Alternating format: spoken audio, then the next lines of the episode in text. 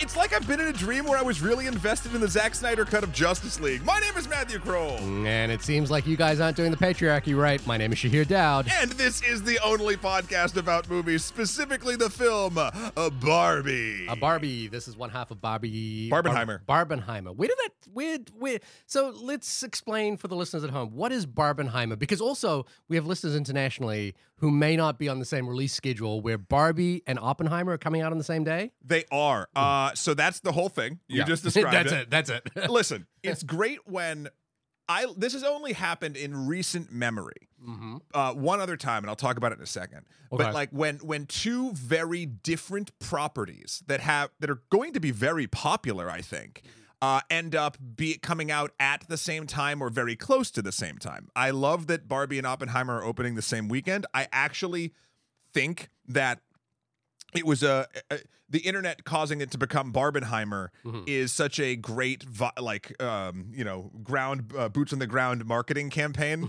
because it's going to get people that weren't going to see one or the other to maybe see both Maybe. like the, the memification of engagement is strong Okay. and um, I just really love to see it. The other one that actually happened in the video game world was about two or three years ago at the, at the beginning of uh, the COVID pandemic. Uh, both the new Animal Crossing game Yep. and Doom Eternal came out the same week, I believe. And it made this whole thing, the internet blew up, and it was like um, Isabel from who was like the assistant to Tom Nook, this little uh, little fuzzy animal lady, Yeah. uh, and Doom Guy. Like images on the internet, like as best friends. Yeah. Like she, Isabel would be holding a shotgun, and Doom Guy would be planting flowers. Like it's just there's something really that people latch onto, especially with something like Barbie and Oppenheimer, where one is this like really dark, grounded, um, uh, intense history lesson about a man who's. Uh, I mean, there's a lot of conflict around the entirety of who Oppenheimer was. And then, of course, there's Barbie, who's also bright, bubbly, and shiny, but also there's a lot of controversy about Barbie as well. Depend mm-hmm. like Yeah. the, the so like the wheelhouses in their specific ends of the Venn diagram are similar, even though their subject matter is so different Of course. and I just I think it's great when we as a as a movie going or or entertainment media consuming society can take those things and smash them together into some of the coolest shirts and posters I've ever seen. Uh, yeah, there has been, and of course, with the uh, generative AI right now, that we can of course put Barbie and Oppenheimer in the same room together, which is a lot of fun. Um, I went and saw this last night uh, at the last minute because I knew I had to see it, but I also didn't want to like uh, book a ticket early in advance because I was like I, I had other things on and I just wanted to be able to roll in, and I also knew fundamentally um, that this movie was playing every hour on the hour at our local um, Regal Kaufman Astoria um, with uh, playing in like four different movie theaters, four different screens at once. yeah. So I was really excited by that, and I and I will say, um, remembering the conversation we had about Polite Society, uh, a movie which I was like, hey, this movie is tailor designed for my wife, and it's not playing anywhere. I was very excited by the fact that I went in last night, and every one of those four theaters was sold out. Everybody was dressed in pink. Yep. It was uh, a bright fiasco, and everybody was there for a good time. And it was funny because in the in the same realm as you're describing, is that I would stand across the hallway because I waited outside for a little bit and see people coming out of Oppenheimer dressed in all black in, in like dark clothes. Uh-huh. You know, like kind of going, yeah, it was an interesting film to talk about, and you know, like they were having these conversations, and everyone on the other side of the aisle was kind of skipping into the Barbie movie, Mm-hmm. uh, which I thought was a lot of fun. I I. I'm here for it. I'm glad people, you know, Tom Cruise has been saying the movies are back, baby, and I think they are. Sure. It's Uh, yeah. Uh, the the I, I went to much to my chagrin. Mm-hmm. uh, I went to a 7:30 show opening night last night. Uh, uh, in in Times Square Mm. Right. at the Times Square AMC. My Yeah. my least favorite movie theater, uh, maybe of all time. Maybe not of all time in New York City at least. Don't want to besmirch the name of time AMC Times Square, but it was known to have bid bugs at one Oh, it, it- point. yeah, yeah, yeah, yeah, yeah, yeah, yeah. No, no doubt. Yeah. Um, but the uh, it's funny. Uh, What I didn't think of because Mhm. it like last night it was it was crazy crowded and and nuts, and uh, I was I was bracing myself for it because I I hate that. Right. Uh, but to well, much like what you're saying, everyone was dressed in pink and just there to have a good time and like rowdy until they were supposed to be quiet Yeah. and then like it it it felt it was the best possible I think film to see at Times Square Mhm. opening night because I think it brought out like basically super fans in a lot of ways. Yeah. And the again, theater was packed, all pink. Yeah. Um Will and I, it's funny, uh, Will Tempfer, friend of the show, went to go see a, a press screening of Talk to Me Yeah. uh, the day before. Yeah. And there was a Barbie screening at the 14th Street uh, Regal. Yeah. And uh, there it, that was uh, touted as a pajama party. Okay. So everyone who was going to that screening of Barbie the day before on the Wednesday was all in pink pajamas, and it was just like, this is cool. like, I, and I, it's weird. I don't. I've said this before in the podcast. I, I love cosplay and I love dressing up for Halloween. I've never been a dress up for the, go to the movies person. Haven't you dressed up to go see Guardians or something like that? Nope. No, wait. Uh, wasn't there a show? Didn't you go see Matrix dressed up as? Uh... Oh no, I wore I wore there was a, this was uh the 20th anniversary of Matrix and Yeah. IMAX. I wore my old trench coat that I used to wear every day. Right. So, yes, one time I did that for a gag. Right. Um Not not calling you out. I'm just saying. No, no, know, no, I, but like- I but just like, remember very distinctly I you did talking that about more going, specifically for the group that I was going with because Yeah. I knew they'd get a hoot out of it, not Yeah. for my like Matrix fandom. right. Um, and again, there's nothing wrong with dressing up, but I think that I really like this version of it when it's like, oh no, no, no, no, there's a dress theme. You're not dressing as characters. Yeah. You're dressing in a similar way to show solidarity with everyone else that is going to see your screening or whatever. Right. And I gotta say, the audience, this is this is this is how good the energy was in the Times Square theater. Yeah. The two or there were three gentlemen next to me just talking the entire time Yeah. but everyone else seemed to be having such a good time and like laughing and crying and doing Mhm. all the things that like I kind of tuned it out, I think, better than I ever have. Even Jamie next to me, she's like, Man, how did you handle those guys next to you? I thought you were gonna lose your shit. And I was like, I think after 10 minutes, I was just like You're zoned on- in on, on the, the energy. Yeah. Um, the the Kenergy, if you will.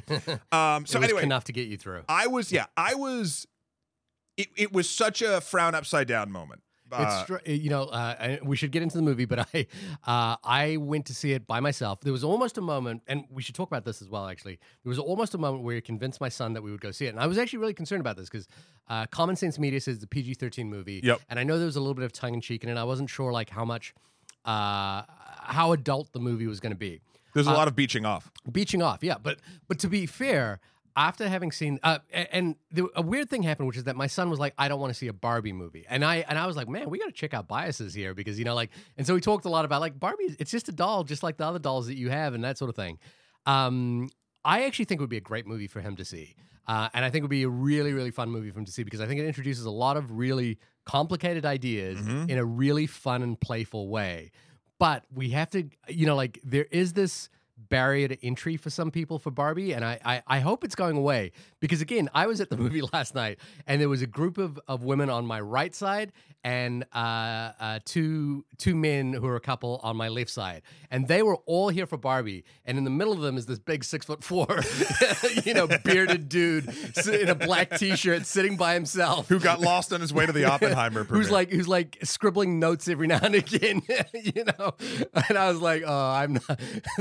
they, they probably think I am the Zack Snyder Justice League Sure, guy who's sure. just checking it out. Yeah. Um, we should talk about this movie uh, in detail. I want to say just a, a little bit of um, inside baseball here. We're recording this the night after the movie premiered. Yep. But the episode won't come out Yes. for another couple of weeks. And what I'm predicting may have or not have happened, uh, hedging my bets here, is that the discourse around this particular movie is going to evolve and change and transform because I do feel it's going to be a big hit. Yep. I watched it and I was like, between Mission Impossible, Barbie, and Oppenheimer, Barbie is the one that's going to win. Yeah. 100% this is the movie that's going to win out the box office Yep. this year. It is the most broadly based IP uh, film of the bunch. It is the one that's going to tap to um, uh, a bigger audience. Uh, I think I think that Barbie's going to win. That's my prediction. Let's see how we go. Uh, write us in at onlymoviepodcast at gmail.com. But I'm also really curious. This is me talking to future me who might be listening to this episode in two weeks' time. What has happened to the discourse about Oh, this yeah. movie? Because an example of this, uh, it's only been A uh, day. it's only been a day. Um, a couple things to note is that uh, currently the WGA and the and SAG are on strike. Yep. Which means there's no promotion for the movie, or the actors uh, and writers are not appearing for promotion for the movie. There was an interesting thing I saw. I saw this on TikTok and I had to call it out. Uh, I don't normally like to call out the silliest things that you see from people's comments, but um, for some reason, Matt Gaetz, uh, Congressman or Senator uh, Matt Gaetz, got invited to a screening with his wife. Uh, and his wife, uh, so they were on the red carpet for the movie because they had no stars for the movie Yep. uh, to promote it. So, so they got to Matt Gaetz. Saw that. Um, and uh, Ginger Gaetz, who came out of the movie, uh, criticized the movie for being disappointingly low T from Ken. You know what that phrase means? Low T. oh, low low, testosterone. low testosterone from Ken. And I was like, what a strange, strange take that was. Uh, When will we stop inviting people who who say they're going to be genuine just to get them to come out and like it, it feels like we bait this out of the the worst of that side's pundits. uh, Uh, it's also, you know, it's it's. I'm the worst in this situation for, for reading it out, but I, wa- I do want to read out this line, which is the tw 2023 Mar- Barbie movie unfortunately neglects to address any notion of faith or family and tries to normalize the idea that men and women can't collaborate positively. We should table that, think about it, and let's talk about the movie for a second. Um, could you tell us what Greta Gerwig's Barbie is about? I sure can, but apparently Matt Gaetz' wife can't. uh, Barbie, uh, as IMDb says, is the story of Barbie suffers a crisis that leads her to question her world and her existence. Yay! Yeah. Barbie suffers a crisis. Yeah. Uh, uh, now, this was a movie that I think we knew the pro- the tightrope that this movie has to walk is very, very fun. Oh, yes. It's incredibly fun because, um, like we've been talking about with uh, Ben Affleck's Air, this is a corporate product. This is a movie that is being produced by Mattel about one of their signature products uh, in their line. And it, it has been noted that uh, it, based on the success of this film, Mattel, like Marvel, is opening up their entire product line for the production of movies uh, because they've uh, you know realized how important that is to the IP. Yeah, I, I want to. I want to just so as we sort of discuss this, what I'd like to do, if you're game for this, Okay. Is break up our discussion into almost like three acts. Okay. So the first part, I want to talk about just the movie as if we were uh, young, doughy-eyed movie uh, discussers, and we didn't know or care about the corporatization and the things sort of behind it, and and wh- how we sort of thought it lands there. Okay. Then I'd love to talk about uh, sort of um, the corporate side of it and Yeah. what it all kind of means in that context. And then I think as a short just uh, end discussion point, I'd like to talk about do we think that either there should be one or the other read or that there should be some sort of mix to have a, like a complete whole as what we are experiencing in this moment because it's a weird it's weird Right. like if you The if you- movie's weird, No, or- well, yes, but in a good way. But then, like the situation the movie is in, both in Barbie world, the movie's real world, and our real world, are it's it's complicated. Right. And I I was talking with a bunch of people last night about it, and I kept going in circles. And I was really interested to sort of like I feel like if we if we discuss it in that order, we'll be able to get to like I think a, a- really good place by the end. Okay. Um, yeah, I think there's a lot of crossover topics there, and and as I say, I'm very curious how this episode plays out in three weeks' time or whenever this episode's coming out, because I'm curious how the discourse around this movie will evolve as more people see it, and as I predict, could be wrong, that it will become this the the movie of the summer. it'll become the movie of the summer and i think there'll be backlash and then there'll be backlash to the backlash Mhm. and then like because it's a it's going to be the biggest movie of the summer that's also saying something Right. and inevitably some people aren't going to like what it's saying and then they're going to m- make a thing about it and look that's everyone's fucking right or who whatever but like what i hope is that the strengths of the experience of this movie, and we'll get into it in a moment, are enough to sort of like wait out that bullshit time. Yeah. Like, yeah, Yeah. So so if I'm breaking it down again in, Yeah. in this category, it's the movie on its own, just talking about like is it a good experience? yeah, the corporatization factor of the movie Yeah. and where that works in. And then I think maybe if I could amend the please. third No, I, part, I threw this on you. Like this was just a, the, an the idea. third part will be the discourse. Oh yeah, that's Yeah, better. Yeah, That's better. How how how is the discourse going to go down? How how we could read the discourse? How Great. our listeners might think of our opinions of the film, and how we could offer some thoughts about how they could read. The I love it. well. Okay. I love it. We have a structure. we did it. We we're doing it live. All right. So the movie on its own. Yeah. Uh, we have both freshly seen this. Mm, yeah, Uh, very we freshly. Are, we're sipping coffee the morning after.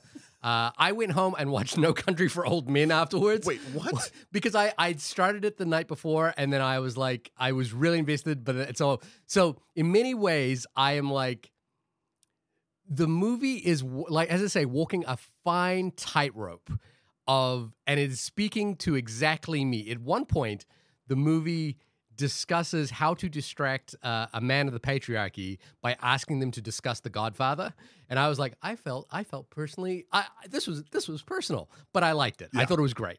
Um, uh, how did you feel about your Times Square experience of seeing Barbie on the big screen? Well, I think as I said before, it was on. It was the best experience I've had at a film in Times Square at the Times Square Cinema, I Yeah. believe. Um, the crowd was great. The film itself, I think, uh, is my kind of wackadoo. Mm-hmm. Like, one thing I was worried about going in was like, because I knew that it was like Barbie getting to the real world, and like, are they going to try to explain that, and like, what's going to be the important through lines and all this stuff.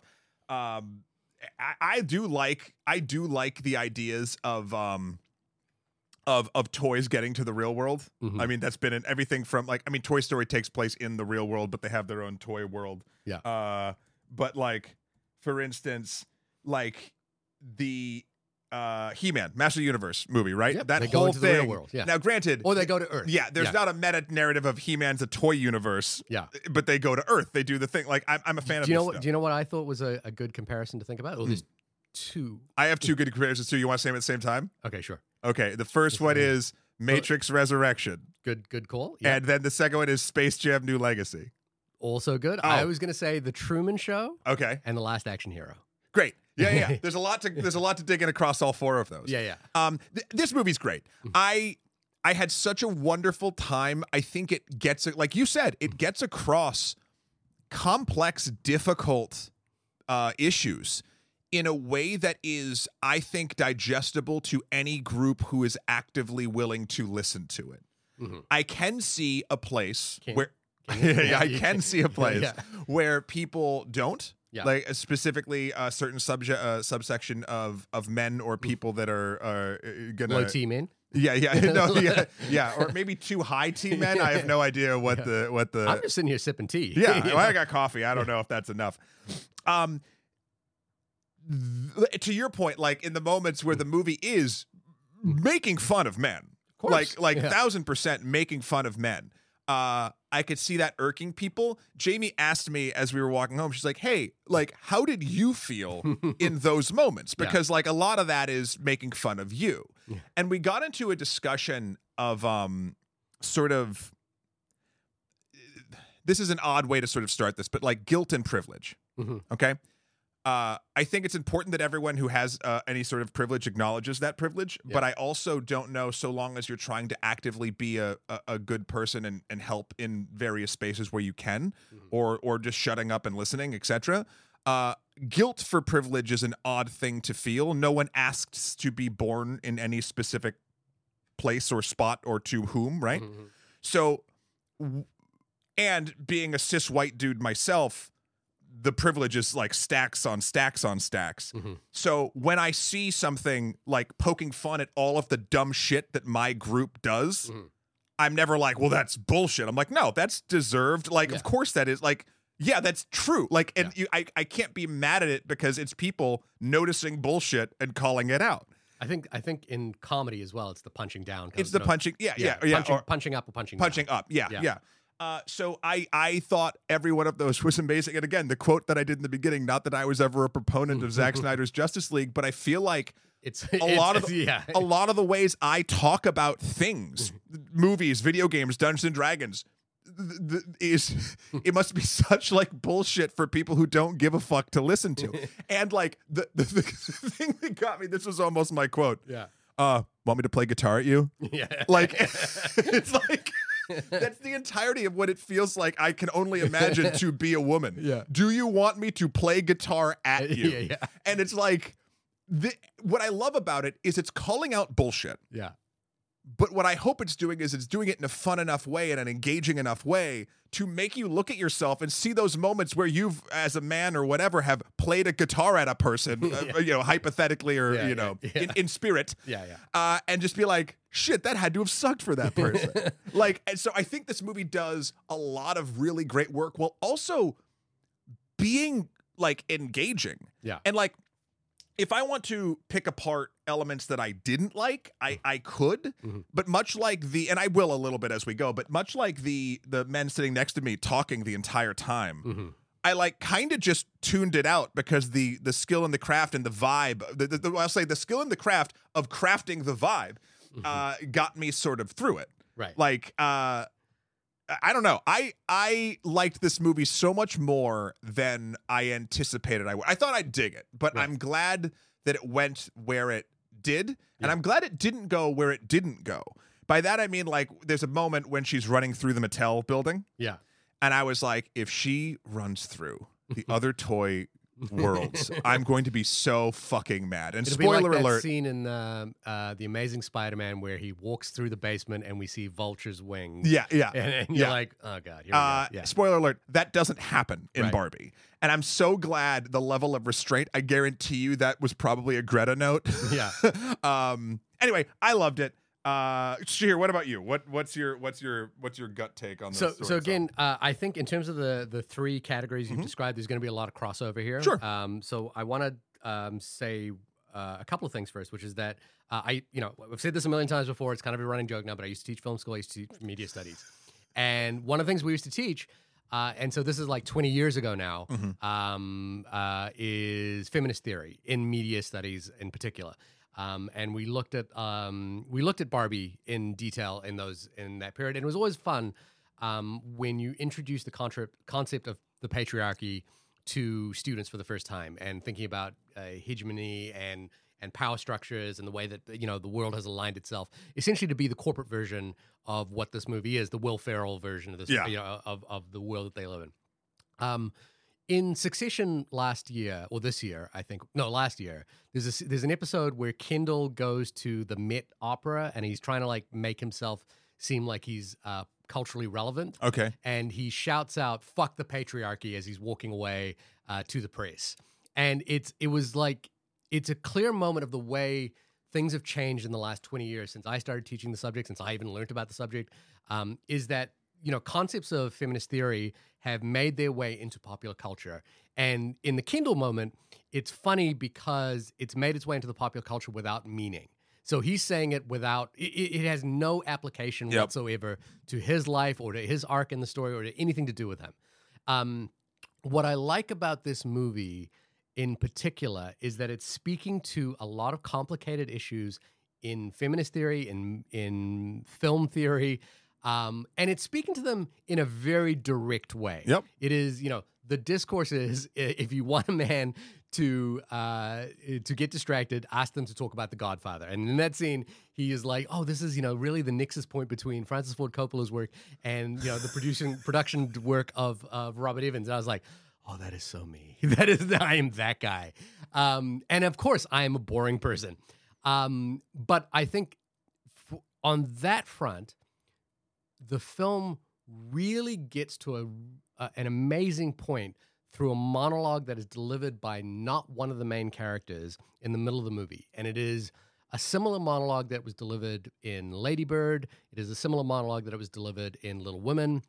Um, it is in scope, I think, if we think about the body of work of Greta Gerwig, um, and I, I don't think this is a spoiler to say it at this point. Um, it is a monologue about the contradiction and difficulty it is of being a woman in the modern day. Um, and I think that, to me, when the movie gets to that point, it really starts to sing. Up until that point, I thought it felt a little bit like a clever commercial about Barbie, like a clever, ironic commercial. You're talking about the America Ferrera thing, Yeah, right? Oh, yeah. I, I see I would call her a main character. Uh, yeah, not the the titular no, character. No, it's Barbie doesn't. Barbie or Ken doesn't give this quote. I guess, okay, sure. Yeah, yeah, Not the titular character of the movie.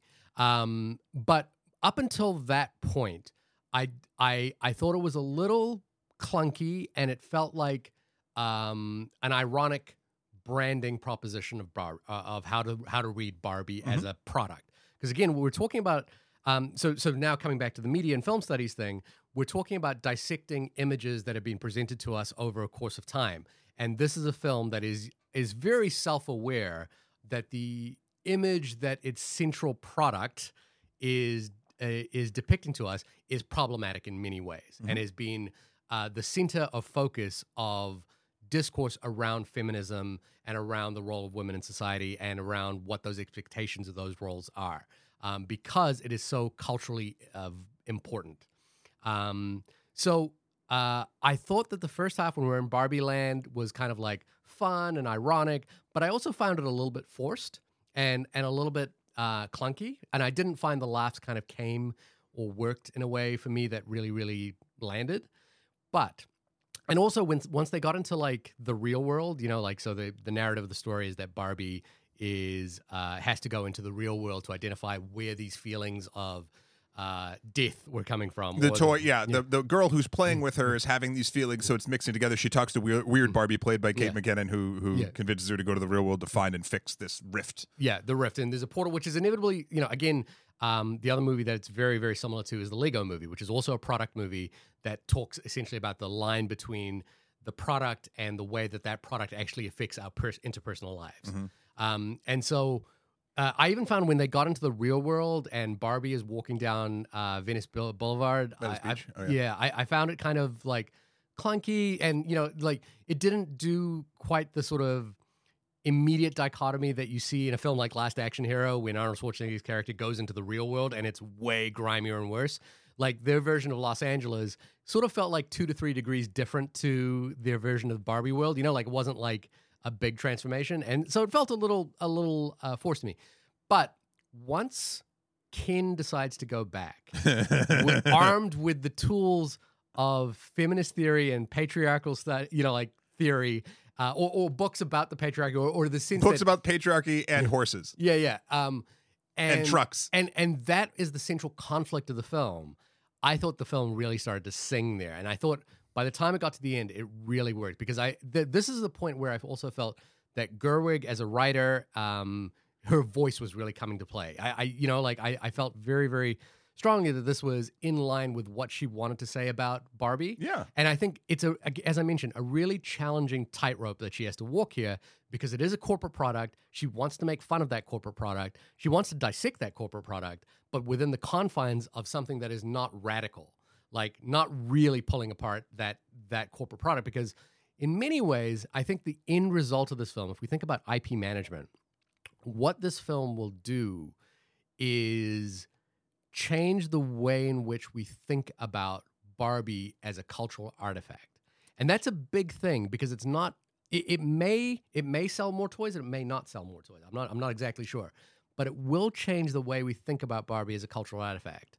I think it will sell more toys, and not for a love of Barbie, Yeah. but because as much as I love or loathe this, we as as a society are creatures of habit. We're going to be shown Barbie, Barbie, Barbie for the next two weeks. Right. So inevitably, product will move. Right. Um, But I don't know the if same it's going the same way that Lego, the Lego movie, was like, hey, buy more Lego. Right. But the thing about the Lego movie, and we'll get into this more, I think, in, in round two. Mm. Uh, the thing about the Lego movie is it never, the Lego movie does not touch on any controversy around Lego as a product. That's what I mean. And and I think what the Lego movie kind of did uh, was say, hey, these are just blocks, but they have meaning and and introduced us to the meaning. And what But they I don't think, talk about things like how many Lego blocks are at the bottom of the ocean or Yeah, yeah. like, you And- know, and the, the environmental. movie- Yeah. the Barbie movie essentially says, hey, these are uh, uh, an important cultural artifact between mothers, daughters, women of all ages, but they're also problematic in terms of what they mean. And I, I like, I really like that this is a big movie that has been uh, thrust upon uh, mainstream audiences that is going to have a lot to say about whether you should enjoy the product that is being sold here. Um, and I and I, I think again, it's a very fine tightrope that this movie is walking. And I think Gerwig and Baumbach, who wrote the script as well. Uh, Baumbach is, of course, uh, another writer director. We've talked about him. Uh, we did Marriage Story. He's also a frequent collaborator of of Wes Anderson's films, um, which also have that dollhouse feel to them. Yep. Um, so I think the movie um, manages to have its cake and eat it too, which is you know sort of part of the way of um, thinking about modern feminism. I, I actually I may, I may backtrack on that if there's anyone who, who says that, that I'm contentious that it is a contentious statement. I will agree uh, that uh, that is maybe not the most uh, well formed thought about how to how to de- describe that. Um, but yeah, The- uh, on the whole, I really did enjoy it. I think it really worked, and um, it took a little while to get there. Hmm. It took it took me a minute to get to the point where I was like, "This is more than the sum of its parts." I agree with you on that sentiment with with one caveat for me. I, I do feel like the beginning third ish to maybe half was a bit long in the tooth. However, there were moments of like like a, a line or a snap or a shot or something that got me to be like, oh, this is all butter. They're setting us up. There's going to be of course, the a first thi- opening of him of her waking up. right, It has right. to be. right right right but like i think the joke or the, the the pull or the line or whatever as that part was going was enough for me to be like okay okay Yeah. no no no no no like and like i i i feel like i glossed over the any edges i did uh you know hard edge i But, had but uh, uh, my my other point there is that when we get into the real world, which is obviously the inverse of the Barbie land, Yeah. which is that it's all run by men, I also found that that was clunky and didn't quite work. oh i didn't i didn't like really like the Will Ferrell thing, uh, like the Will Ferrell corporate office, I I found a bit forced. well that felt like the the the corporate office and the and the cubicles and the off and the top floor office all felt cartoony as well Yeah. nothing else in the real world felt cartoony and what i sort of read into that in the moment where i'm like oh well if they're the bridge point Yeah, between whatever doll world and and real world. And i'm so fucking thankful they didn't like try to explain it. Right. like Yeah, it, yeah, just yeah. sort of existed and that was it. like the government calls mattel to let them know that they've been booked and like to handle their dolls. Yeah, yeah. uh, which i thought was really really funny.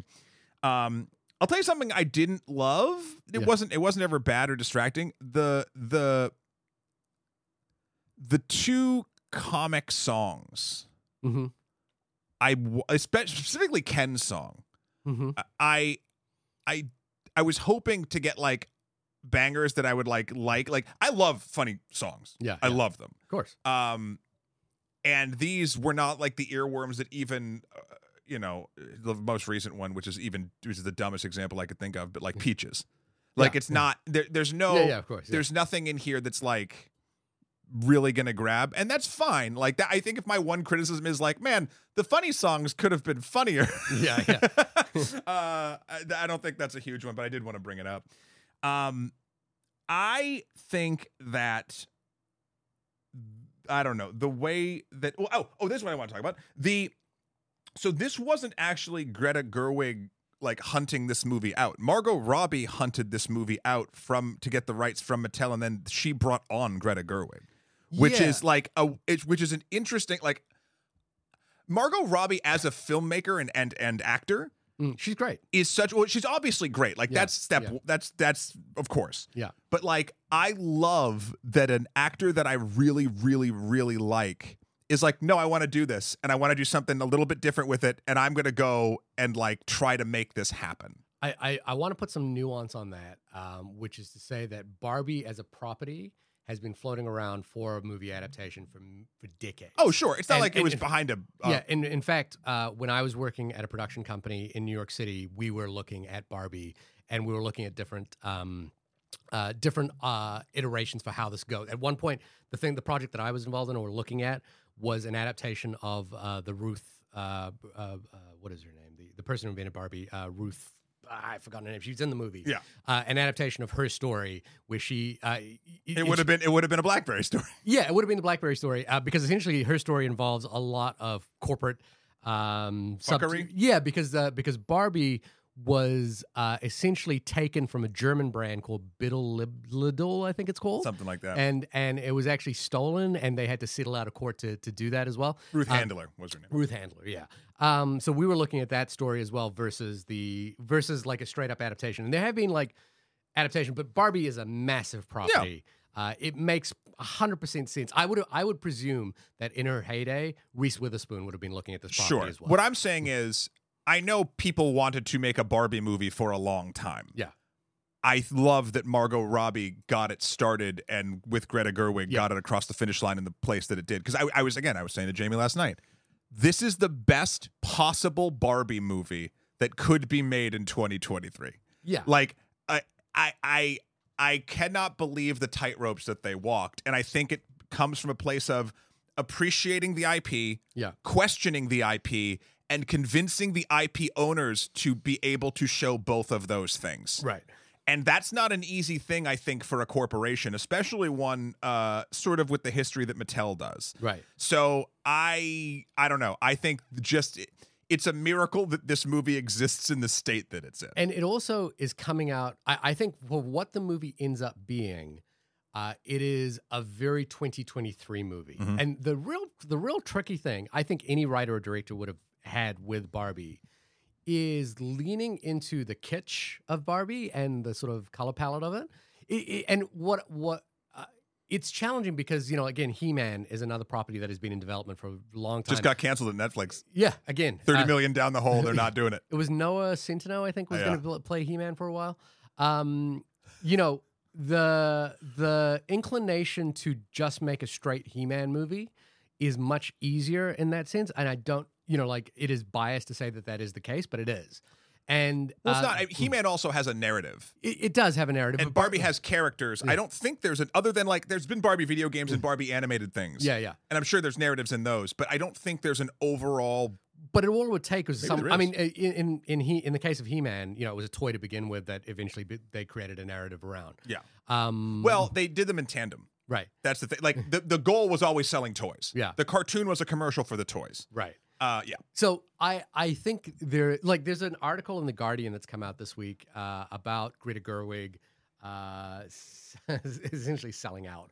Um, It's by Caspar Salmon and it's on uh, the uh, it's on the Guardian website. I, I'm not going to read out too much of it, but it was it was sort of interesting to me because I think the the problem that this has is directly the problem that Barbie is addressing, which is that um, we don't level the same uh, criticisms of Taika Waititi jumping into Thor Yep. or Christopher Nolan jumping into Batman as much as this article suggests that we would of Greta Gerwig uh, jumping into Barbie. And and and I think th- to be fair, you should read the article because it is a lot more. I, I don't want to uh, uh, portray it as There's a hot take. nuance, sure. Yeah, yeah. Uh, Greta Gerwig didn't sell out. Greta Gerwig bought in. I think I think she does again. I think she does a great. She did an awesome job. Yeah, great job of infusing the things that she is interested in. And again, you got to come back to a film like Frances Ha, Mhm. uh, a film that uh, I believe either she acted in or she wrote. Did she write Frances Ha? I'm gonna That I yeah, don't she, know. She did write Frances Ha. Uh, and Mistress America, um, you know, uh, and Lady Bird and Mhm. Little Women. Uh, I think it does. It does funnel in the things that she is interested in to make her the perfect writer director at this moment. So, you know, again, Amy Schumer was involved in wanting to develop a Barbie movie in 2015. And we can imagine from what Inside Amy Schumer was, what kind of movie that would Yep. be. And I think the pairing of Robbie, who, um, you know, like with her portrayal of uh, Harley Quinn, for example, um, does have an interesting ability to be both the image of what we expect a Barbie to be, as, as in fact Helen Mirren points out So in, good. in the narration of this film. I, I don't even want to. I, that's something that I just want to say is wonderful. Yeah. Let's not even spoil that Yeah. because it's so fucking good. and and then marrying that with Greta Gerwig's instincts to call out again uh, in that one monologue the challenge and contradiction and and uh, difficulty of being a woman in the modern age, which is that you work so hard to try to get everyone to like you, and it, at the same time you cannot be too demanding of that like because that is seen as unseemly. It is a tightrope to be a woman in the modern day. And like I'm saying all of this going, I, I really want to preface this. saying all of this, knowing that when my wife watches this movie, uh, eventually she will think that I am that douchebag in the movie, like I am the Ken of that movie, and it's because because as much as I can sit here and sort of like talk about like my understanding of feminist theory and stuff, I am that douchebag, and that is why when you said guilt and privilege, uh, it is absolutely correct that this movie punches down at someone who has a lot of guilt and privilege, uh, a lot of privilege, and- punches up. yeah, uh, punches up. Yeah, sorry, punches up.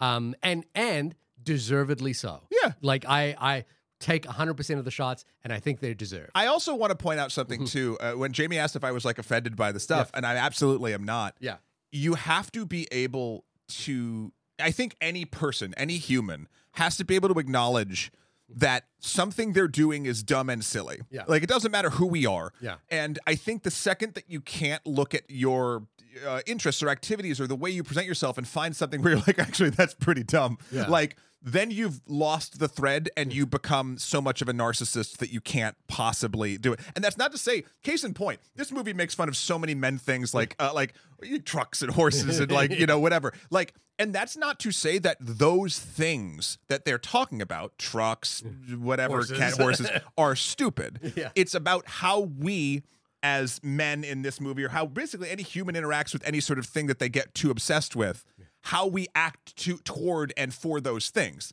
do you want me to play guitar at you like there's like that's the the whole thing Case in point, the movie we discussed last week uh, is Mission Impossible Seven. Yeah. where we discussed the interchangeability of women in this film that will be mentored by Ethan Hunt. Yes. you know, like it is, and that is exactly what happens in this movie, which is that they, you know, like they they take on the role of the masculine provider or masculine savior. And and um, interchange the women around them to the point where their opinions don't matter. they turn it into a funhouse mirror too which is what all good commentary does and i love i love that the midpoint twist when ken goes back first and brings the patriarchy with him Mm. the funhouse mirror version of what that looks like Yeah. is so like here's a cold frat a- house. a, cold brewski beer Yeah, yeah. like and like it's the it turns ken into the villain yeah, but then like there's this weird really nice balance that a lot of movies can't pull off Mhm. that like barbie doesn't want to like she's like i don't want to hurt ken and everyone's like "Th- she took your house. Yeah, and she's like and then they're like well do you still do you still love? And she's like well not like that. Yeah. like i don't want i don't want to destroy this person. I care about him as a person but not as a romantic partner. Like there's a really cool balancing act for the character there to show kindness empathy and then also in moments of like when he goes to kiss her or like whatever and she's like no. No, no, I don't want to insinuate. yeah yeah. and and there's a really a really lovely Yeah. like like undercurrent of that because it does I find I want to go back before we actually transition into the the corporatization part to the quote from what's his name's wife? Um about about how it's um or maybe it wasn't her but like how uh this doesn't promote family or like whatever that sort of thing right It's a misreading of the film entirely. well, yeah, because what this promotes is do whatever you want, and whatever you want as a woman or or uh, you know a, a human, to be p- perfectly honest, is okay and should be respected. Yeah. That could include those things, and if you were paying attention to the critic who sort of said that, It wasn't uh, a critic, by the way. It was, it was Matt Gaetz' wife. And take what it, you know, again, I it's my fault for like well, I- amplifying. I, voice. wouldn't trust her judgment on marriage, so I probably wouldn't judge trust her judgment on family at that point. But uh the, my point is uh this movie is very very does a very good job at being very clear that like it is up to you to decide what you think is important who you care about how you engage with the world and how you don't have to be quote put in a box and i think that's pretty fucking cool that they were able to do that And I think it also gets to like, uh, you know, full blown spoilers here, but the last moment is Ruth Handler uh, meeting with Barbie and having a discussion about like what it means to be a real girl or Yeah. be a real woman uh, or to be real in Yeah. general. It's the Pinocchio kind of Uh-huh. um, transformation that goes here, and which is, uh, I think she suggests that it's filled with pain and, uh, you know, like it's not all clean and beautiful like Barbie Land is, but maybe it's worth it.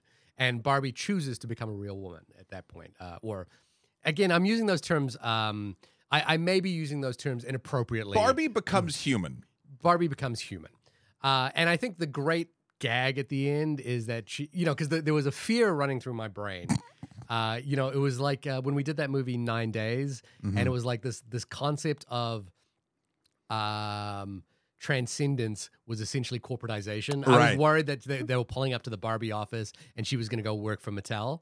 And the gag at the end is that she goes to the gynecologist because now she has a real vagina. Yeah, yeah, yeah. and I was like, and and I think the the why that's a great gag is that that also points to um, this is going to be you know like if you think about all the medical outcomes for women and and and you know like the the challenges of going to the gynecologist and all that sort of stuff um, this is going to be a real world scenario for her Again, And- yeah, I Mm. want to preface this end discussion about how I do not understand entirely at all the the Mm. Yeah. the what it means to go to a gynecologist. yeah So please take everything I'm going to say with a grain of salt. But I, I took it as such a wonderful microcosm of the entire movie and the entire act of becoming human because being a human is joy and pain intertwined all over the place. And every woman I've talked to, I think, yeah about the gynecologist, it's not a thing you're excited to go to. no not at all Um, but the fact that Barbie at the end of the movie has a huge smile and is excited to go to the gynecologist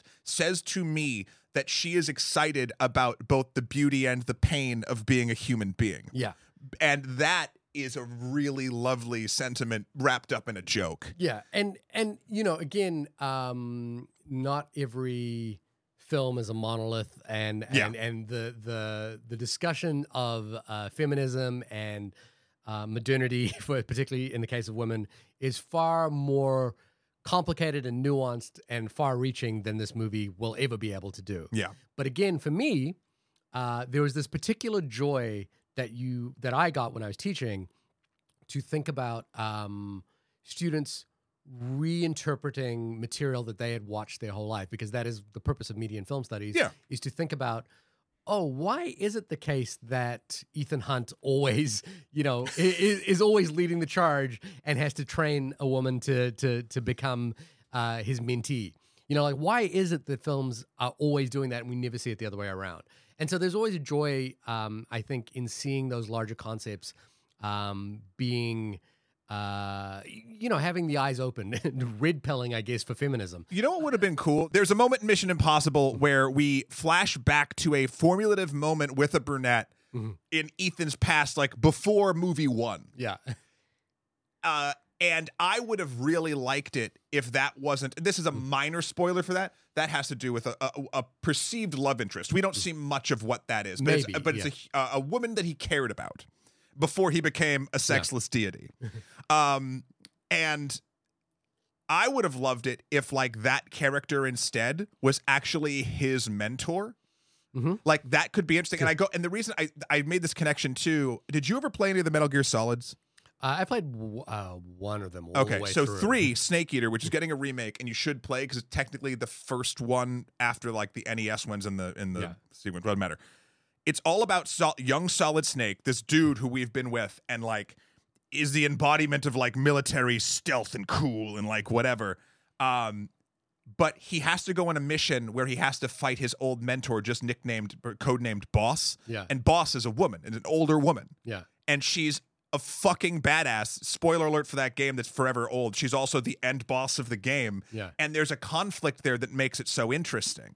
And so I don't know, like stories have done that sort of thing in the past, and I wish Mission Impossible, if it was going to go certain directions, would kind of do that too, because I- it makes it interesting. I, I just like that this movie Barbie will allow us will by by discussing what it does and in in in as far as the reach this movie is going to have um will make Kendall from Succession's line fuck the patriarchy make a little bit more sense and not that people didn't understand what that was but I think that it will it will give context for how we read a film like Mission Impossible you know Sure. like, like like I like that So let's let's talk about the reach. Let's move to phase two because we've been talking a- about the film itself. Mhm. Uh, let's talk about the corporatization aspect of how this movie functions. So we've talked um, about Air, BlackBerry, Tetris, the Yep. Social Network, uh, Steve Jobs, um, probably a bunch of other movies. Lego are- movie, and I Lego do, movie, yeah, I do want to put also because it's funny because it's the same parent company. yeah, The reason I brought up Matrix Resurrections and uh, and uh, Space Jam: New Legacy Mm. is both reference Warner Brothers Yep. in like uh, the the movie company directly. Yeah, so there, you know, essentially, we're talking about. Uh, it- it's not the same as IP management because essentially these films are talking about the products that were created by the corpora- a corporation. So Air, for example, is talking about Nike manufacturing the, the Michael Jordan sneaker, BlackBerry, and we talked a little bit about how it's easier for a movie like BlackBerry um, to get over the ick factor um, because it's essentially about a product that has since passed. Yeah. And we can do it with a little bit more of an interrogatory approach. We can Yeah. kind of think about it from, a Couple angles. yeah, uh, you know, the up and down of it and, and, and dissect the discourse around it. And the story is weirdly more compelling. Nike, the air, the air story. It's like you made Nike look like the scrappy upstart, which is funny in and of itself. But Yeah. then, like the end is like Nike wins, Yeah, and yeah. you're like, great. Great, great. Yeah, cool, cool, cool, cool. I mean, the, the true ending that I think they were trying to go for, if I'm not going to be pedantic about it, is uh, athletes win. Like, but individual. yeah, Yeah, yeah, but the still, Yeah, yeah. It, the, the, I think I think what we should determine, and I'm not the uh, person who's thought of this phrase, but the ick factor of the movie. Um, and uh, in this particular case, it is kind of like what you described with men watching this movie, which is that what is required is an ability to laugh at oneself. Mhm. And where Barbie succeeds in the sort of corporatization um, exercise that this film is, is the ability to laugh at itself as a corporate entity that has bestowed this thing upon the world, Barbie, um, that has both brought joy and pain to to the world, and is and should be dissected. Now, I as much as I, I don't know if it does it in the same way that Ken's character as representative of malehood um, does, but I think it is it um, certainly with the Will Ferrell character and the sort of idea around uh, the fact that it is run by men um, touches upon the ability to be self-reflexive about it. I didn't think. Uh, to me, the Will Ferrell and the corporate boardroom stuff was the weakest part of the movie. Yeah, same. And and it didn't quite work. And again, I think that has to do with. I, I was like, you you know that thing which is, um, you really learn the structure of power when you learn what you can and can't make a joke about yeah. this was a case where there was like we're really pushing up against the line here and it's obvious that there is a line that is being considered here about what we can and can't do um, because they come off as buffoonish but not mean spirited They also are still in power at the end of the movie. yeah like you know, you know so I, I- spoilers or whatever. so it's not radical in that sense um, but i think it is it is kind of pushing up against the line in a way that maybe air wasn't Yeah. So I have I have a theory about this, and I'm still developing it because again, I saw this movie less than 24 hours Yeah. ago. But the reason why I bring up Matrix Resurrections and uh, Space Jam: New Legacy is both mention Warner Brothers. Mhm. Both mention Warner Brothers in condescending ways, calling out something that people generally don't like about a thing Mhm. and making a joke about it, but then just doing the thing anyway. In Matrix, it was our beloved parent company, Warner Brothers, says they need a sequel to the trilogy, which is true. That's what happened. yeah That's why we got the movie. yeah Ha ha ha, meta, cool. Space Jam, it was a rogue AI that worked for Warner Brothers, controlling the IP, trying to get all of the IP, like the most valuable IP. Ha ha ha, wait, aren't we kind of scared of that? That's a terrible thing for art? Okay, whatever. They made a joke about it. it's the entity Here, yeah, it's the entity. It's the entity. Here, in Barbie, Mattel is shown doing kind of all of the bad things in a silly way. Saying sort of quiet parts loud. Will Ferrell's character being like, "Hey, we we had a we had a C- women CEO once, Yeah. and uh, maybe even two, ha, ha, ha," and like they're buffoonish and it's silly. So you start turning very real issues into throwaway jokes. Yeah. And in a way, I think we're seeing more and more companies being okay with this because it kind of gives them a pressure release valve about their actual problems. yeah Like we're making a joke about the bad th- like look we did a bad thing but we're joking about it. So like right don't we suck? Oh man. Anyway like there's it's this weird thing that i don't love overall Yeah. because i think they know it's a you know tactical decision to poke fun at themselves so they don't seem like they're um i i either a invincible or b like to get them like mask the actual problem that's going on like nothing's fixed or changed they just called out the bad thing do you get what i'm saying Yeah, yeah. like it, it's like like I say, it's that line that they're pushing up against, which is not which is not radically transform transformative. It's not like, hey, we need to change this structure and there is a real problem here and we need to dismantle this. It's more like, haha. Well, the- the- the- the- you know, it's like it's like. sorry, what I was gonna say was like, it's like when Google invites a comedian to speak at their Yeah. launch, and the comedian has to walk that fine line of making fun of Google because Google is paying you to roast them. Mhm. And this is a ca- ca- case of Mattel paying someone to roast them. or getting paid Yeah. to let them roast yeah, you. but which also they're going Uh, to reap yeah, the profits of. Yeah, yeah. but like, so I think the the true crux of what I'm discussing is when America's character uh, says, "What about like just like a normal Barbie who's like kind of fed up and a little bit tired and like whatever," and Will Ferrell like, "No, that's so stupid," Mm. and then one of his goons is like, "That would actually sell really well," and she's like, "Oh, great!" Yeah. And like that was a pure like mask off moment for Yeah. me where it's like they're literally telling you what they do and laughing at you for eating it up yeah. and like again in the context of the film and the barbie world in the film and the real world in the film it is a funny joke Yeah. and it helps the overall story of it but i i uh, i want to take a look at what i think movies like this that do this like the effect it does have on the real world Mhm. and I do think that small bit will be a net negative in Yeah. a way. Again, I think, let me just be very clear. Overall, I think the Barbie movie will be far more positive to the society that engages with it than negative. Yeah. However, I do think it's going to help in a weird way let Mattel and other companies off or teach them that if you just kind of poke fun at it, like you can kind of do whatever you want still. Like the, the line of like, oh, we still have the patriarchy, but like we hide it better now. Yeah. Like that's literally what this part of the movie, the element this movie is doing, and they're telling you about it. I, yeah, and, and you know, um, it's odd to say that the you know Sight and Sound magazine again released uh, a list this year of the the hundred greatest films that they that they think, and it's radically changed uh, over the years. Used to be Citizen Kane, and this year was Jeanne Dielman, a movie I bought for you that I Mhm. think we're going to do on the podcast at some point. That is a movie that radically um, aligns itself with the with the idea that the way we understand society society as it works right now needs to be dismantled and Mhm. changed. And this is this is not that movie. I think you know Barbie. What we have to appreciate is it is a pop culture product that is not intended to dismantle the structures in place that it is also criticizing. It is it is designed to allow us to perhaps um, uh, be satiated by by the structures that we live within. You know, like it allows, it, and and that is what the that is what the purpose of a good comedy roast is. Like the good a good comedy roast allows us to poke fun at the you know like allows us to poke fun at the power at the power at play without dismantling it. Right? You know, like so it that's that's what it's designed to do. I think that it takes it it takes really small steps um, in popularizing ideas like uh, patriarchy and feminism into the mainstream that may hopefully catch fire, Take It's- root. Yeah, take root, and and will eventually lead to transformation.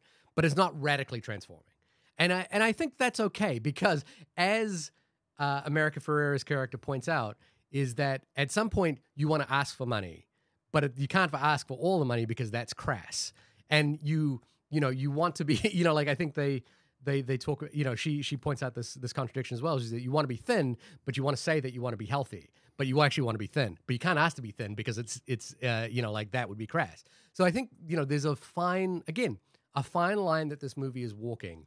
Um gerwig in an interview this week talked about the one scene that she was told or she was asked to cut in place at times and she said that if she cut it she wouldn't know what this movie was actually about and could you guess what that scene Oh, is? Very, um, because it was uh, to me it was the moment that it, for me when I was watching the movie, it was the first moment that I thought hmm, maybe there's something more under the what surface what here." was the moment? It was the moment when she's at the bus stop and she's at the bus stop and she looks to the other woman. That was actually the one I was thinking in Yeah, my head. and- not to and- not gonna lie. and, yeah, and, and she said, "You're so beautiful," and, she, and the other woman goes, "I know." yeah. And it was like, and and and Gerwig talks about the fact that like if she'd cut that scene, then she didn't know what this movie was about. And I think that whatever the decision making process is, I think that speaks to the struggle of having to try and make mm-hmm. this movie. And it's very smart to not cut. I mean, because that is a very, very true thing. And it, because it's a slow moment with two people talking at a bus stop, Yeah. that's the first thing that any fucking like I feel like overlord of a corporate film would be like, oh yeah, that's boring, lose it. Yeah, yeah. Like because they're just they're but it but it imbues so much me- Yep, it thousand percent. imbues deeper meaning to like this idea that Barbie has which is and, and I think this this speaks to Margot Robbie's kind of talent here um is that you know yeah um Helen Mirren who's the narrator in this film points out that uh there, and so we're in full full blown spoilers Oh, I was gonna. I wanted to not. Le- I wanted to not do it for them. But. Well, I, I think we're we're deep into the movie now, and we're talking about the corporatization of it, and the and the reason for the movie to exist from both a corporate point of view and from an artistic point of view. And um, there's a moment where Barbie is having a full blown breakdown because her reality has been shattered. Um, her world that she thought she wanted to preserve has now been upended, and she says this line, which is that I feel so ugly. And um, the narrator comes in and says, just a note from the writer and director here Margot Robbie is not the person you cast when you want to make this point. Or it's uh, it's not lost on the writer and director that that you know you shouldn't cast Margot Robbie if you wanted to make this point. And I think that speaks to this idea that Margot Robbie's kind of particular genius is that she looks like a matinee idol from uh, t- days gone by, kind of Grace Kelly sort of statuesque look to her. But her instincts, um, which I think, you know, correct me if I'm wrong here, are molded by you know filmmakers like Greta Gerwig. Um, speaks to uh, a dismantling of the theory that that is all she is. yeah, You know, like her portrayal of Harley Quinn and her connection to that role and the repeated attempts to kind of keep that thing moving um, is based upon this idea that Harley Quinn should not just be um, this um, sycophant to the Joker who has no agency of her own. You know, like she has been working to make sure that that is not the case. yeah. And many writers in the comics have been doing that too. But Yeah. yeah, yeah. Yeah, and I'm so- glad she's trying to bring that element forward. into the films and i think and i think from the the the challenge of the corporatization sort of point of view of this film is that you have gerwig on the other side of that knowing I think very aware of both where her place in cinema is going to be in terms of like you know why she was chosen to make this movie and her ability to try and imbue this thing that is essentially going to be a corporate product with something of a sense of of true identity to it Yeah. and and and my hope is that my son will watch this movie and have that in his mind as he moves forward. I think this is going to be for this is the weirdest thing maybe to say, but like I think particularly for young boys mm-hmm. to watch this movie Yeah. Um will be incredibly helpful. Yeah. Think about it in contrast to Women Talking, the Sarah Polley Yeah, film that we yeah. did, where there's a line in there where they talk about the destructive nature of boys. Mm-hmm. Like one of them saying, Should we, ta-, you know, i- in that movie, uh, a character is saying, Should we take the boys with us? Again, that was my favorite film of last year. If you haven't watched it, uh, Women Talking is amazing um, and uh, probably available for streaming right now. Um, there's also, I think Sarah Polley is doing. Uh, I can't remember. She's doing a Disney property movie now, I think, or something like that. Um, and what that character in that movie is talking about is essentially what Ken becomes in this movie, right? Like he's talking about He becomes the the the funhouse mirror version of that. Yes. yeah, yeah, exactly. So I think again, not radically transformative. It's it's it's it's wrong for me to ask the movie to be radically transformative, but um, I, to to the third point that we're going to get to here, Mhm. which is the discourse. I want to talk about the discourse because I think what's important in the discourse is not to um, condemn or praise things blindly, Yep. but to acknowledge where their strengths and weaknesses are and look at the nuances of them and have an ongoing conversation about them. Yeah, I a thousand percent agree. The thing, I, this is a perfect transition into Yeah. that, into the, your third element that you built into here, because we've both this entire conversation mentioned things that we that we both like from just an entertainment perspective, things that we think are very powerful from a societal perspective, things we felt didn't work, the corporatization elements, how that can be dangerous in certain ways, etc. But like the thing that I want to make sure that when we are discussing this movie, even at the end of this podcast or next week, or I'm sure I'm sure we'll bring up something Barbie related, even when we do Oppenheimer coming up. Because full disclosure on our schedule, due to them some things, we're doing this one very early. We're doing Oppenheimer kind of late. Yeah, yeah. Um. So so by the time we do that, we'll have like box office numbers and other Yeah, things to yeah. talk about and whatever. But the thing that I don't want to get lost, I think that you're sort of bringing up, is that like as as monolithic as Barbie is, Yeah. What this movie is telling you and what I think I what I hope the discourse mirrors is that nothing should just be it's like should be a monolith. Like there are layers She's literally a monolith in the opening in of the, the, movie- opening and I love movie. it because by the end she's a human being with facets. yeah, And like it's a really wonderful transition. uh, That, that it's it's funny. I was trying to. I'm just going to go back to the film really quickly. The thing that I was worried about that would get kind of lost is like, well, what is the arc? Because like the real world doesn't change, Yeah. and uh, you know this and the other thing. But Barbie goes from Barbie the monolith to Barbara the person. yeah, And that's a really cool and powerful thing when you think about it. So if you go back to the discourse of it, I'm hoping that like we don't get stuck as a society talking about one element or like having whatever pundit or group or website or whatever like drill down on like well Barbie's bad because of this Yeah. or Barbie's great because of this because I think you lose the point of the movie. Yeah.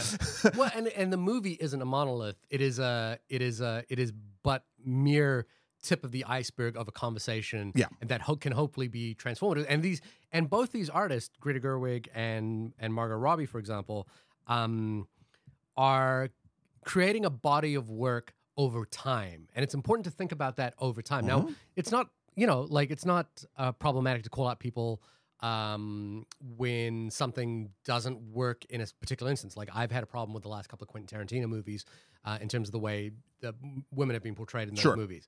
But it's not to say that, you know, again, it's just thinking about.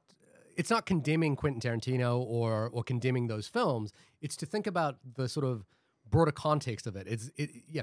I think the word, the phrase, "it is not a monolith," and the fact that Barbie is a monolith in this movie is like a perfect metaphor. It's a little clever, like it's very a, it's, it's it's a little like, aha, we got it kind of thing. Yeah. Um, you know, and and they made it the first trailer of the movie, right? yeah, which is very very smart. Um, but you know, and and it, but but I think it actually speaks to the broader thing that we want to get to both in this movie and in the podcast in general. Is that you know we, we've always said um, the the the com- the podcast is really continuing the conversation that the movie begins. Yeah, we're And not that- really reviews, even though that is what we end up doing. That's not kind of that's like the the, the byproduct. Yeah, it's a book club for for movies. There's a Um, podcast about that. yeah, yeah, and but it but but that that changes, evolves, develops. You know, like it is not a singular entity. It kind of changes over time, and it should. Uh, it should be open to challenge, to, to be challenged. I should be, you know, like we should be challenged on our opinions. Yeah. And we should be challenged on things we've said on this podcast. And we should be willing to change on those things that we've said on this podcast as Oh, well. Um, and, and I think, you know, again, speaking to the discourse, whatever has happened three weeks from now, however heated the topic has become on Fox News or CNN or whatever, um, it, what you want to look towards, or what I think, what I want to look towards, is the voices that speak to um, the nuance of the conversation and Yeah. take into account the the historical context from which something, which an artifact like Barbie comes from, and it is a loaded artifact. You know, like um, uh, it, it is. It really speaks to the heart of media studies and film studies and and like semiotics and representation. What does an object mean, both as an object unto itself and as a greater byproduct of culture? And and how does that filter? And I like. There's a line in this movie that I think perfectly perfectly encapsulates that, where someone says, "Thank you, white savior Barbie," and I was like, "That's a see, like that is a a very self acknowledging line of what this is, Mhm. um, for and what it's trying to do. It is a it is a Sisyphean battle up a hill. Yeah. Uh, oh, Sisyphus. Yeah, Um, I have a th- I have a hope, and I guess I could upgrade it to a theory on where the discourse is going to go. Okay. So I- I'm going to make some broad generalizations here, um, because uh, I'll I'll just pull the lazy card that is similar to the the groups that I will discuss do all the time, because that's how much energy I should put into it. Um, I think that like sort of like the Fox Newses or the Newsmaxes or the right wing media about this movie actually might try to poke it right? Sure. But I actually don't think they're going to try too hard because it is a movie and an experience that kind of has an answer built into almost every criticism of it Mhm. in a weird way, where something like the Dylan Mulvaney Bud Light bullshit that they are Mhm. still harping on, they literally gave one influencer a special can of Bud Light. Yeah. Uh, and th- th- that has been insane to watch people froth at the mouth over that Yeah. um the reason why that's well one is that's trans issues and that's going to be easier for them to attack because they're less protected but the the other being that is something that is so nebulous that they can latch onto it forever where barbie i feel like is not a flash in the pan news story that was reported on um to be quite honest uh, uh damagingly by many many news organizations that sort of spread the fire of that Bud Light thing. Barbie has answers to every sort of poke or question, or most of them anyway, Yeah. that I feel that those news or or or politically leaning entities would would try to attack it for. It has an answer to. I think the movie is smarter than their arguments would be. Mhm. So I I don't anticipate this being something that blows up in a in a way like that. I could be proven incredibly wrong. I mean, but we also live in a society right now. We're in a society. Uh, we live in a society Jared? where, um, you know, abortion rights are being uh, impeded upon in, in, in really profoundly affecting ways. Yep. And in this movie, there is a female Supreme Court that is, a, you know, like in many ways, um, addressing the fact that this is the problem that we have in our patriarchal society. Yeah. Um, I think uh, Al- Alissa Wilkinson kind of um, uh, made this point in a, in a somewhat sort of not negative review, but kind of a, an interesting one. But she said there's a streak of defensiveness to Barbie, as though it's trying to anticipate and acknowledge any critiques lodged against it before it's made, which renders it emotionally inert despite its efforts at wackiness. I think, like, I- I don't disagree with that point I do. but but uh, you should read the article in full. Yeah. Um, um, I think to your point that the first, you, you know, the structure of this movie is is somewhat defensive.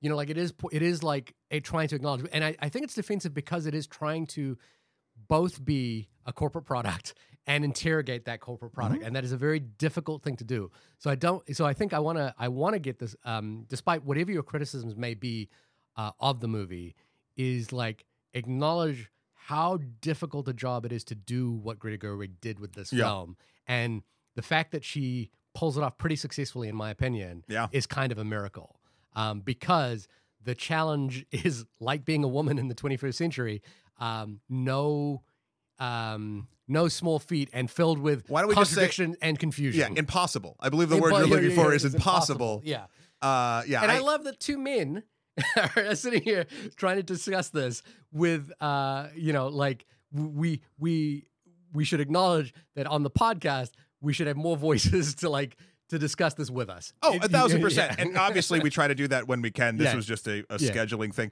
We've also gotten into the discussion, Shahir, and, and we can cut this if you'd like me mm. to, to or not. I don't think you would. Mm. Um, we got into a discussion like, oh, who should we try to get in this quick? We had a quick turnaround. Yeah, who yeah. should we try to get? We should probably get a, a, mm. a woman or, Yeah. you know, to talk about Barbie. And then we both sort of said, like, but isn't that also like, Yeah. ki- like, kind of the wrong thing too? And like, it just turned out that we were like the clock sort of decided for us. Yeah, yeah. A lot of ti- a lot of But- times the reason we don't get guests is because we haven't made enough time yeah. to do that. and so my my point is like I I 100% agree. I want to get more diverse voices sort of on the podcast. But like we could do it for literally anything too. I think we both are on that on that train too. Like it doesn't have to be like, oh well, we need X person for this movie or blah blah blah blah. Because like it would just would be good. Like Yeah. so like there there's always that sort of interesting uh line about it as well. yeah. Um, I I I I think we're kind of wrapping up. This is a, a long episode, but I think it was a really fucking good one. Mhm. Uh, this has been the only podcast about the film Barbie. Shahir, when you are not being asked the time and answering by wearing four watches, where can folks find you? Is that what Barbie did, or is that No, what Ken does it because Ken- when Ken gets asked the time, he was respected and Ah. asked for the time, and he didn't s- have a watch. So then now he has four watches. That is a subtle detail I did not pick up on, so I'm glad you pointed that out. we didn't mention Ryan Gosling. He's fucking great. in He's too. great in this. Yeah, he's a lot of fun. Uh, you can find me driving my car through Bla- the dystopian Los Angeles Blade Runner hellscape to my kingdom uh, at my website, www.shahirdaud.com. Matt, when you are finding crazy, stupid love in your kingdom, where pe- can people find you? Oh man, you can find me uh getting tired of the patriarchy when I realized it wasn't all about horses over at my website, M-A-T-T-H-E-W-K-R-O-L.com for my life and works. Also, Skeletor, the number four, Pierre Easy on Instagram or PSN. Uh, and of course, Emperor MSK on Twitter or just my name on Blue Sky. Um, next week, hmm Oppenheimer. Oppenheimer? I, am I excited to see? I, I look. A friend of mine has uh, purchased a 70 millimeter ticket. I heard there is some. There's been some problems because because we don't have projectionists anymore in the world. Yeah. and like playing a 70 millimeter film, which is like 11 miles long, is very very challenging. And so I'm really curious how this all plays out. All of the IMAX screenings at the Lincoln are sold out for three weeks. Right. So the fact that I Uh, have a ticket, I'm Well, so you have the 70 millimeter one, not the IMAX one. Those are still available for as of right now. the 70 millimeter one. Yep. Okay. Uh, I don't know what theater they're playing the 70 millimeter in. Oh, I'm seeing it in IMAX, I believe. There's two versions at Lincoln. There's 70 millimeter IMAX, Yeah. and then there's just a 70 millimeter print with more in deeper depth and whatever. Like, oh, you're right. You're right. Yeah. So uh, I'm not sure. Actually, I'm, I have no idea. so um, I, I don't think I'm actually going to be able to see no, it there in an, IMAX. no. Sorry, there's an IMAX 70 millimeter. There is, yes. I, is that And- the one you're going to? There's also just a 70 millimeter. Let me see. I'm going on on this. side. Yeah, I'm seeing IMAX 70 millimeter. Fuck yeah! All right, so okay, I feel better in the fact that I'm. I looked for tickets last night. I don't think I'm going to be able to. Yeah. Yeah. Um, and I don't know if it's going to be a film I want to see twice, so I might not be able to experience that. Um, but that's okay. We're Yeah. going to talk about it, and we're going to see. Uh, you know, we're going to c- continue this uh, this Barbenheimer triumvirate. what what kind of Barbie do you think Christopher Nolan is? Um, is he the Godfather guy? He is, right? he's the Godfather The guy. guy. He's the guy. He's the Barbie that doesn't know how to write women, Yeah. uh, which is fine. he was like, "Oh, in order to make this work, does Barbie need to die? Yeah. I think Barbie needs to die in order for Ken to like move forward." That's right. Yeah, it's all about. Uh, I would say Christopher Nolan has a lot of energy. um. Anyway. Um. See you next week. Yeah. Bye, everyone. Bye.